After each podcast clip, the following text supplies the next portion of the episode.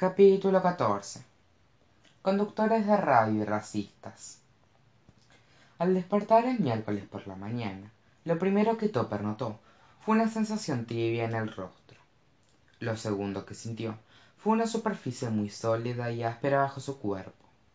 Al abrir los ojos vio de reojo el brillo del sol y se encontró acostado en el suelo en el medio de la ensenada del capitán se incorporó rápidamente y descubrió a joe sam y mo profundamente dormidos en el suelo cerca de él.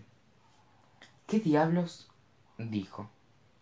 Topper miró alrededor en el parque temático abandonado y vio a una familia de zarigüeyas que lo observaba con ojos censuradores.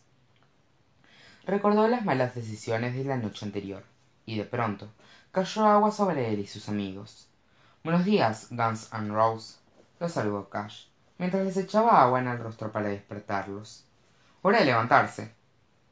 Joe sam y mo se incorporaron sobresaltados y miraron a su alrededor con incredulidad. El recuerdo de la noche anterior se desdibujaba como un mal sueño. Pasamos la noche afuera preguntó sam. Cómo pudiste dejarnos aquí cash preguntó mo enojada. Probablemente algún roedor se aprovechó de mí mientras dormía yo diría que eso es un poquito presuntuoso considerando las opciones repuso cash. Además la noche estaba tan pendeciera que dudo de que algún animal se atreviera a acercarse. Cómo se sienten sorprendentemente bien para haber dormido toda la noche sobre cemento agrietado respondió topper. Qué tenía ese cigarrillo preguntó joe cash se encogió de hombros. Nunca lo sabremos dijo esta mañana descubrí a un mapache comiéndose lo que quedó de él. Les aseguro que ustedes están mucho mejor que ese animal. El actor señaló con la cabeza hacia un mapache muerto que había cerca de allí. La criatura estaba extendida sobre su lomo como una estrella de mar y tenía los ojos desorbitados y una leve sonrisa como si hubiera visto a dios pero no hubiera sobrevivido para contarlo. No puedo creer que anoche nos drogamos exclamó sam nada menos que un parque temático abandonado. Entonces por qué sonríes le preguntó mo. Porque todavía lo siento. Los flamantes delincuentes no podían creer el giro drástico que había dado su vida. Habían iniciado el viaje como ciudadanos destacados de excelente reputación y cero antecedentes de delincuencia. Sin embargo en apenas tres días habían usado documentos falsos invadido una propiedad fumado drogas ilegales y dormido al aire libre.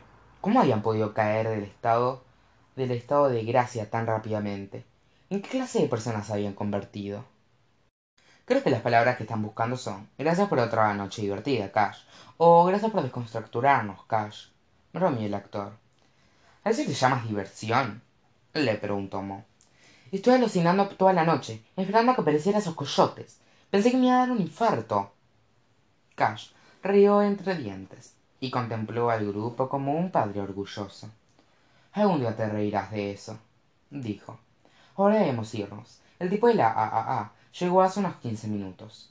No hay una gasolinera en muchos kilómetros así que tiene que remolcar el auto hasta la más cercana. Una advertencia amistosa. El hombre huele a queso.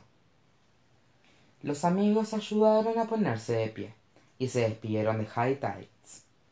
Emergieron con indolencia por el portón parecían los cañiveles sobre los que mo les había advertido el día anterior y se sentían como ellos.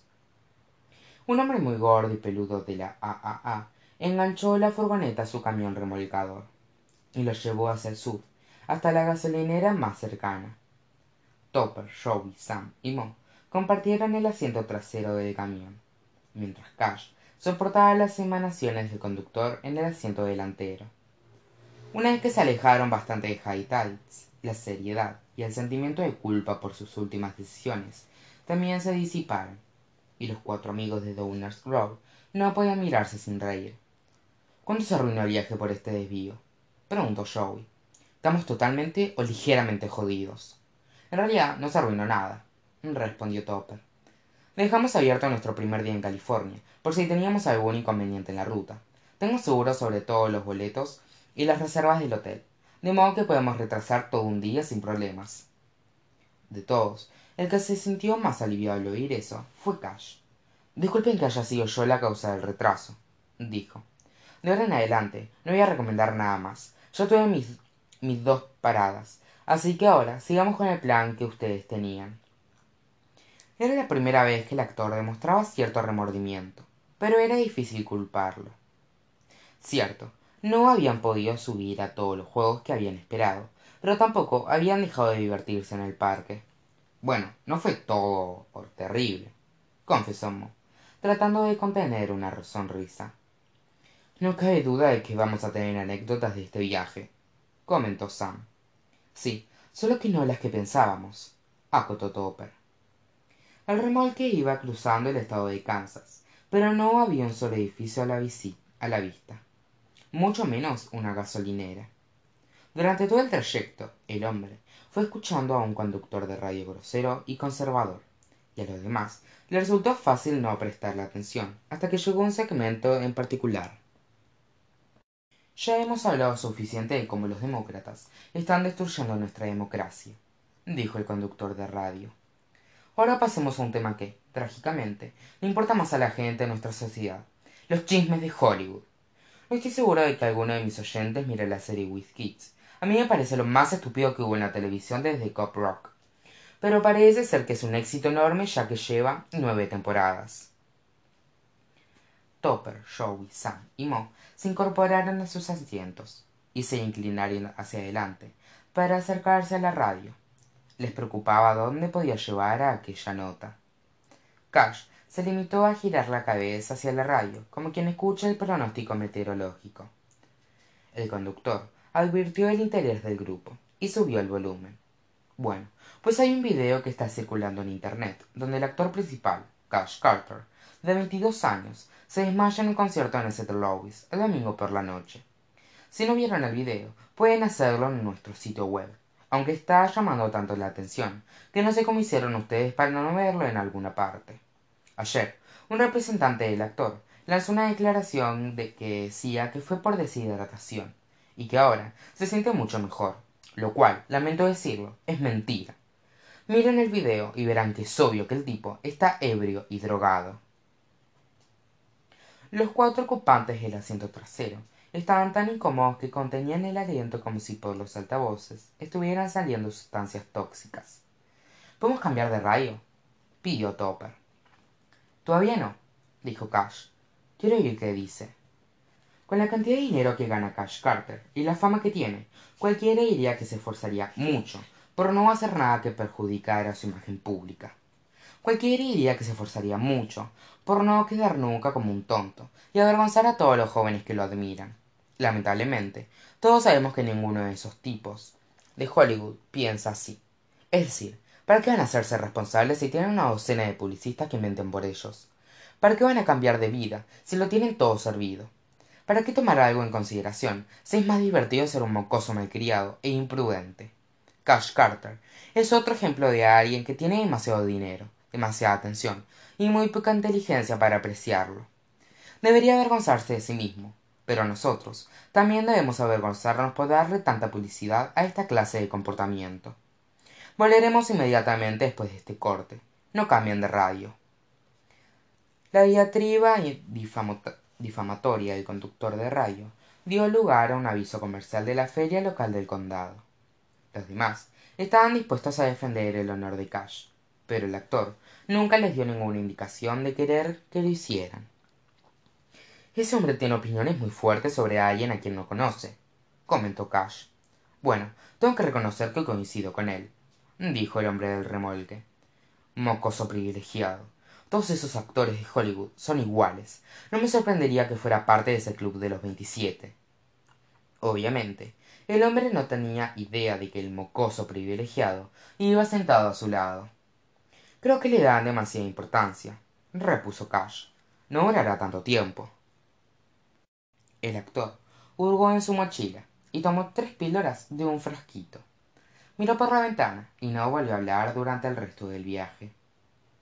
Al cabo de una hora de no ver más que campo abierto por las ventanillas el camión llegó por fin a una pequeña gasolinera.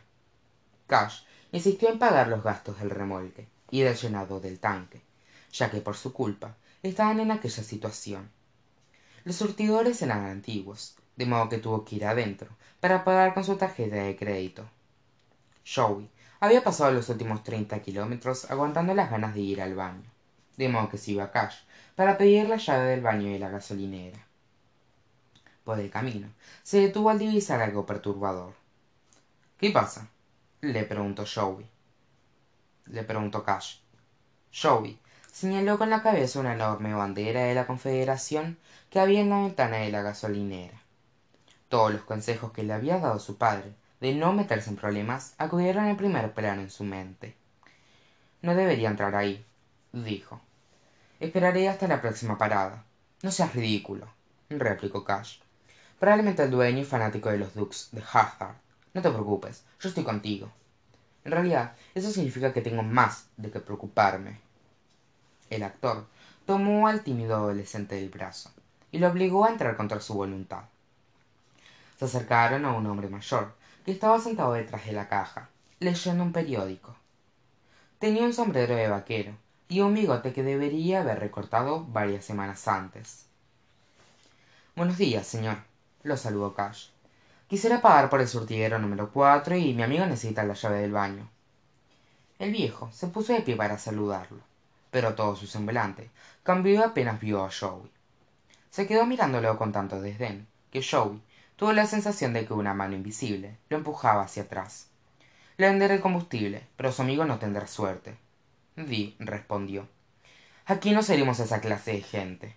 Por qué porque es negro o porque es gay cash exclamó jowy como si se hubiera vuelto loco. Qué diablos tranquilo sólo estaba bromeando dijo cash riendo. Y él también verdad señor porque solamente uno de esos viejos intolerantes que le aman la fama de la raza humana diría una cosa así no es cierto no es cierto la mirada torva del hombre se extendió a los dos y señaló la puerta. Lárguense de aquí ordenó. Cash tenemos que leer al auto dijo jowy un momento ordenó cash. Como si estuviera controlándolo por telequinesis jowy se quedó exactamente donde estaba nunca había visto a cash tan enojado. El actor miró al viejo con el mismo odio que éste le demostraba. Jowy no sabía cuál de los dos temerle más. No sé en qué año cree usted que estamos pero los demás estamos en 2017 dijo cash. Lo que está haciendo es ilegal. Si no cambia de actitud llamaré a la policía y les contaré lo que pasa y déle saludos de parte de johnny el de la gasolinera replicó el viejo. La policía piensa como yo entonces si no quieres pasar una semana en la cárcel yo yo que tú cerraría la maldita boca. No sé quién diablos crees que eres chico pero nadie viene a nuestro pueblo a decirnos cómo tenemos que vivir. Cash le echó un vistazo al periódico que el viejo había dejado sobre el mostrador. Quiso el destino que viera una foto de sí mismo junto a un titular que decía cash carter bala perdida. Actor se desmaya en un concierto. En realidad sí sabe quién soy dijo el actor y señaló el artículo. Suiza bala perdida sobre la que estaba leyendo. Podrían haber puesto una fotografía mejor pero al menos es reciente. El viejo miró a cash y luego al periódico y de nuevo a cash como si se tratara de algún truco de magia. Como ahora nos conocemos mejor permítame explicarte cómo son las cosas johnny dijo el actor. Tú serás amigo de la policía local pero yo soy amigo de la policía del mundo se llaman fangirls. Y tengo unos treinta millones de siguiendo todos mis movimientos ahora mismo. Así que vas a pedirle disculpas a mi amigo y vas a darle la llave del baño. Porque si no voy a contarles a las fangirls cómo nos trataste hoy. Y voy a desatarlas contra tu establecimiento como plaga de langostas. Van a acosarte humillarte y obligarte a esconderte por el resto de tu miseria miseria existencia. Viejo racista. Hablé claro el viejo tragó en seco sacó la llave del baño de debajo del mostrador y se la arrojó a jowy lo siento dijo mirando el suelo. Cash y jowy se dirigieron a la puerta pero cash se detuvo antes de salir y volvió a mirar al viejo.